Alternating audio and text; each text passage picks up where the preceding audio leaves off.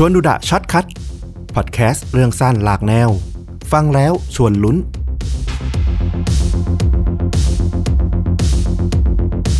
วันนี้จะพาไปฟังเรื่องราวของผู้หญิงคนหนึ่งครับ เขามีชื่อว่า คุณเวนดี้ลินไวเธอเนี่ยก็เป็นแม่บ้าน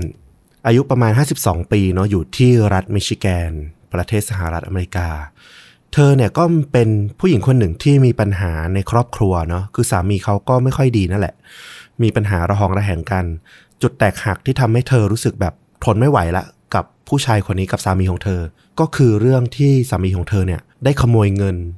จากเธอไปเนี่ยเป็นเงินมากถึง 20,000 ดอลลาร์อืมเยอะนะ ใช่ และแล้วในวันที่ 17 กรกฎาคมปี 2020 เนี่ย จุดแตกหักเนี้ยก็ทำให้เธอตัดสินใจ ที่จะจ้างใครสักคนเนี่ยมาฆ่าสามีของเธอ โอ้โห สิ่งที่เธอทำได้เนื่องจากเธอเนี่ยก็ไม่ใช่คนที่อยู่ในแวดวงของอาชญากรรม หรือที่จะไปเสาะหามือปืนมาในชีวิตจริงได้ง่าย ๆ อยู่ละ เธอก็เลยพยายามลอง search หาในอินเทอร์เน็ตดูว่ามีใครพูดถึงเรื่องของการว่าจ้างนักฆ่าเพื่อไปฆ่าคนบ้างหรือไม่ หลังจากที่เธอเสาะหาไปทั่วโลกอินเทอร์เน็ตเนี่ย เธอก็ไปพบเว็บไซต์เว็บไซต์หนึ่ง เป็นเว็บไซต์ที่ใช้ชื่อว่า Rent a Hitman แปลตรงตัวก็คือ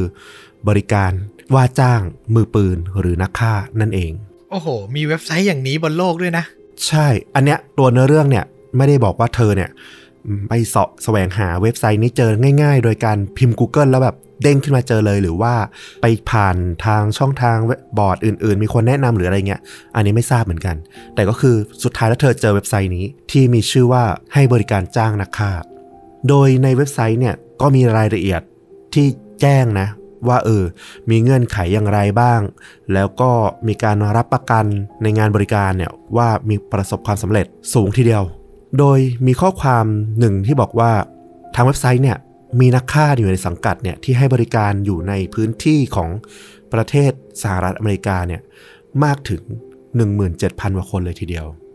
นอกจากนี้ในเว็บไซต์นี้ก็ยังมีการอ้างอิงถึงประสบการณ์ตรงของผู้เคยใช้บริการ เหมือนมารีวิวมาคอมเมนต์น่ะมาบอกว่าเออเนี่ยเคยใช้บริการแล้วเป็นยังไงบ้าง ก็มีผู้หญิงคนหนึ่งชื่อว่ารอร่า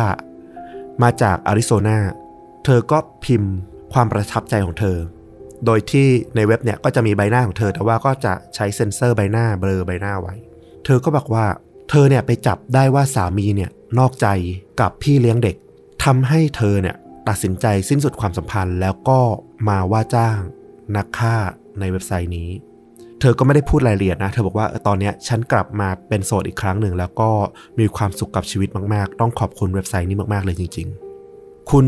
เวนดี้ลินไวเนี่ย หลังจากที่อ่านรีวิวต่างๆ แล้วก็ดูเงื่อนไขการให้บริการเนี่ยมาพอสมควรละ เธอก็รู้สึกโอเค มั่นใจแล้วว่าเว็บไซต์เนี่ยของจริง น่าจะช่วยแก้ปัญหาของเธอได้ เธอก็ทำการส่งข้อความไปบอกกับทางเจ้าของทางแอดมินของเว็บไซต์ว่าเออ เธอมีความประสงค์ที่จะจ้างนักฆ่า โดยก็มีการส่งข้อมูลรายละเอียดของสามี บ้านที่อยู่ เบอร์โทรศัพท์ แล้วก็ข้อมูลส่วนตัวของเธอบางส่วนด้วยที่จำเป็นในการติดต่อ ซึ่งต้องบอกว่าตลอดระยะเวลาในการดำเนินการที่ติดต่อกับทางเว็บไซต์เนี่ย เธอก็ฉลาดนะ เธอก็ใช้ชื่อปลอม เพราะว่าเธอก็ไม่ต้องการให้ใครเนี่ยมาสืบย้อนรอยมาถึงเธอในที่สุด ในกรณีที่ว่าเว็บไซต์มันเกิดอุบิเหตุอะไรขึ้นมาแล้วแบบตำรวจเกิดจับทางได้ขึ้นมาเนี่ยเดินจะมาถึงตัวเอง เธอก็ใช้ชื่อปลอมในการติดต่อบริการซึ่งแอดมินเนี่ยก็โต้ตอบกับเธอมาโดยตลอด แล้วก็ส่งข้อมูล ส่งนักฆ่าเนี่ย มาคุยกับเธอ โดยนักฆ่าเนี่ยมีชื่อว่าฟาเนลลี่ ฟาเนลลี่เนี่ยก็ทำการขอข้อมูลจากเธอเนี่ยว่าสามีของเธอเนี่ยเป็นใครอยู่ที่ไหนอะไรอย่างเงี้ยเพื่อเป็นรายละเอียด แล้วหลังจากนั้นเนี่ยทั้งคู่เนี่ยก็ได้มีการนัดสถานที่เพื่อมาเจอกันเพื่อเจรจาแล้วก็ต่อรองเรื่องราคา รวมถึงการให้มัดจำต่อหน้ากันด้วย ในที่สุดเนี่ยเธอก็ได้ไปพบกับนักฆ่าที่ชื่อว่าฟาเนลลี่เนี่ย ที่ร้านกาแฟแห่งหนึ่งในที่สุดนะอืมซึ่งร้านกาแฟแห่งนี้ก็เป็นร้านในท้องถิ่นที่เธอก็รู้จักดี แล้วเธอก็เป็นคนที่เป็นคนเลือกสถานที่ให้นักฆ่าคนนี้มาพบ หลังจากมีการพูดคุยเจรจาพบตัวกันครั้งแรกแล้วเนี่ย ก็สอบถามข้อมูลกันไปมา ในที่สุดเธอก็มั่นใจแล้วว่าโอเค เธอจะจ้างนักฆ่าคนนี้แหละไปฆ่าสามีของเธอ โดยมีการเรียกมัดจำก่อนที่ 200 ดอลลาร์ แล้วก็ต้องจ่ายทั้งหมด เมื่อสิ้นสุดงานแล้วเนี่ยที่ 5,000 ดอลลาร์ด้วยกัน ซึ่งเธอก็ยินดีมากๆ ที่จะมอบเงินมัดจำให้ก่อน 200 ดอลลาร์ แต่สิ่งที่เกิดขึ้นหลังจากนั้นเนี่ยเป็นสิ่งที่เธอไม่คาดคิดเลย เพราะว่านักฆ่าคนนี้เนี่ยไม่ใช่นักฆ่าที่มาจากทางเว็บไซต์ แต่เป็นตำรวจนอกเครื่องแบบที่สวมรอยมา แล้วก็จับเธอทันทีในข้อหาวางแผนฆาตกรรมเอาซะอย่างนั้น ตอนเนี้ยน่าจะแปลกใจใช่ไหมว่าเรื่องราวมันเกิดอะไรขึ้นกันแน่ นั่นน่ะสิ เว็บไซต์ชื่อว่า Rent a Hitman เนี่ย มันไม่ใช่เว็บไซต์ที่มีอยู่จริง ๆ มันเป็นเว็บไซต์ของนักเรียนคนหนึ่งอะที่เขาทำเป็นโปรเจกต์ส่งครูอะเป็นเว็บไซต์แบบเหมือนอารมณ์แบบโปรเจกต์ล้อเลียน สร้างมาเพื่อความแบบขบขันอะไรอย่างเงี้ย เออทำมาตั้งแต่แบบหลายปีแล้วตั้งแต่เขาเรียนอะไรเงี้ย ผู้สร้างเนี่ยมีชื่อว่าคุณอินเนส เขาเนี่ยตั้งแต่สร้างเว็บไซต์แล้วก็ส่งโปรเจกต์อันนี้ไปนานนมแล้วเนี่ยเขาก็ไม่เคยเข้าไปดูในเว็บไซต์นี้เลย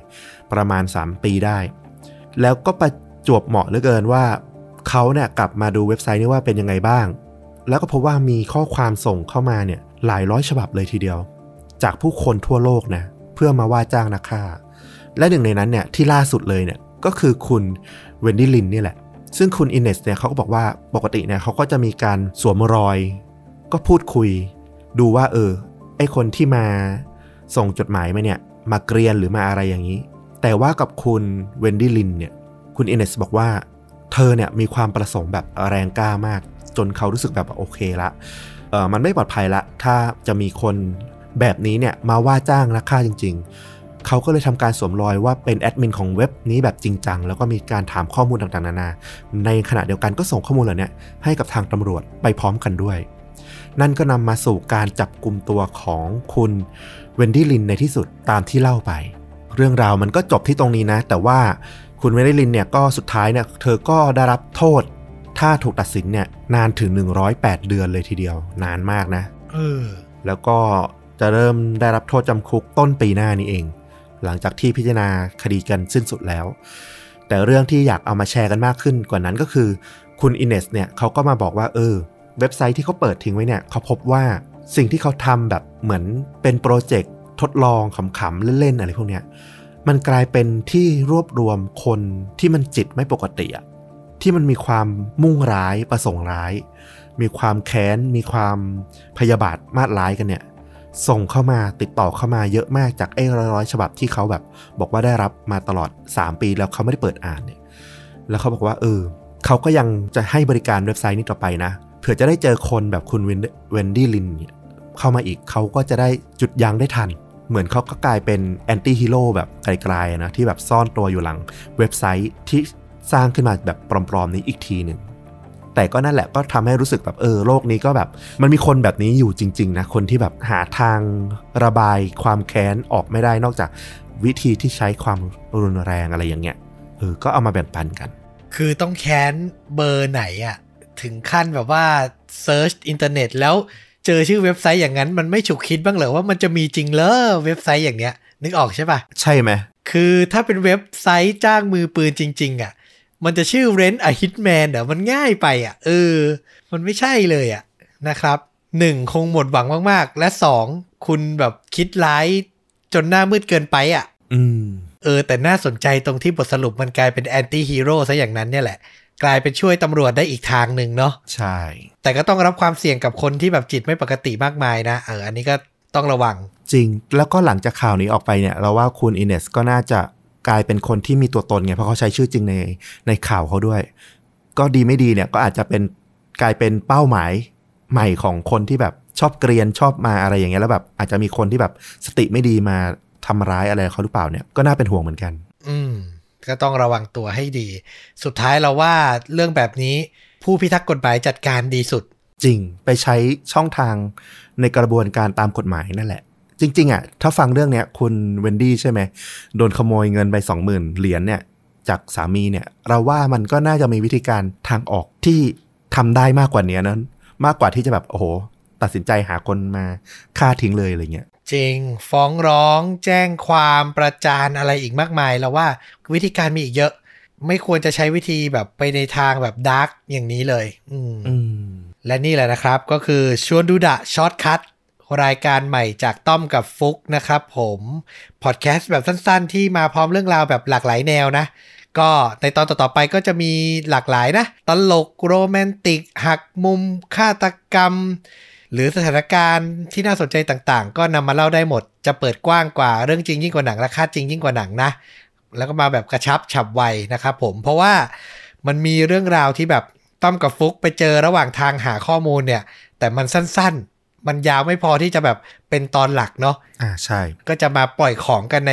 รายการนี้แหละนะครับ อารมณ์เหมือนจะว่างนะครับผม ขึ้นรายการใหม่กันสนุกสนานเลย แต่จริง ๆ ไม่ใช่หรอกคืออยากจะมีคอนเทนต์มาเติมเต็มให้ได้แบบ บ่อยมากขึ้นมากกว่าแค่ 2 ตอนต่อสัปดาห์เนาะ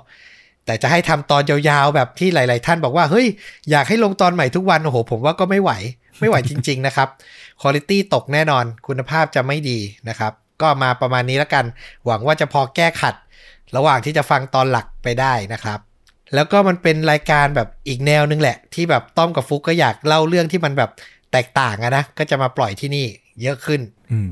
นะครับ ก็หวังว่าผู้ฟังทุกท่านจะรอติดตามกัน แล้วกลับมาพบกับชวนดูดะ Short Cut ตอนใหม่ได้นะครับผมในสัปดาห์หน้า วันนี้ลาไปก่อน สวัสดีครับ สวัสดีครับ